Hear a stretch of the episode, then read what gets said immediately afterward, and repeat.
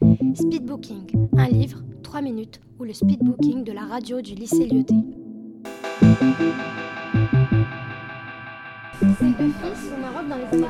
Et son père se retient. Alors que d'habitude, il regarde les films. C'était sur la Seconde Guerre mondiale. Mais euh, ça se passe pendant la, juste après la Seconde Guerre mondiale. Et pendant. Alors moi, il y a vraiment trois points qui m'ont Et euh, adoré par rapport à ce un jour, tout d'abord, Donc, euh,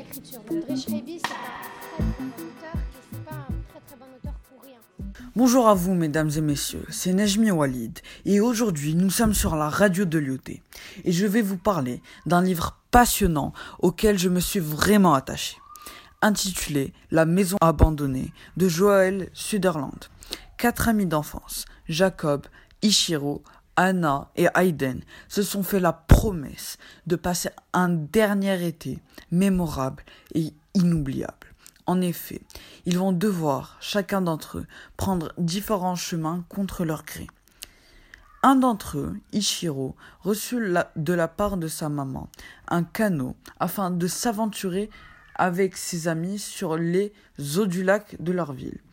Il prit avec lui Jacob, puisque c'était euh, la seule personne avec qui il avait le plus d'affinité.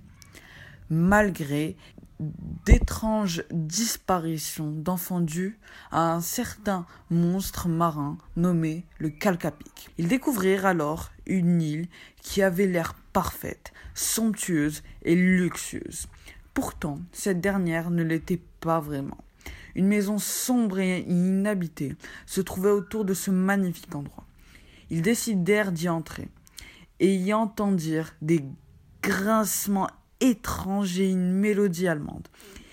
Ils prirent la fuite et retournèrent chez eux immédiatement.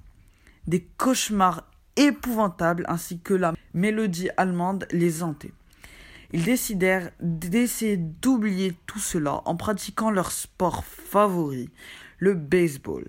Les quatre amis étaient là et jouaient contre des d'autres personnes. Cela ne s'est pas passé comme prévu et Anna s'est vue suspendue du baseball pendant une semaine. Son père a été quelque peu violent avec ses enfants suite à cela. Hayden et Anna, frères jumeaux, décidèrent de se réfugier chez Ichiro. Dès cet instant, Ichiro leur raconta son aventure sur l'île. Anna était impatiente d'y aller. Mais avant tout, il fallait qu'il s'informe sur qui avait bien pu y vivre là-bas. C'était un médecin, ainsi que sa femme, Tressa, qui y habitait. Malheureusement, un meurtre ainsi qu'un suicide des mariés avaient frappé. Pourquoi? C'était la question. Ils se dirigèrent vers l'île et c'est là que... Oups Je ne peux pas vous en dire plus. Vous le saurez si vous lisez le livre.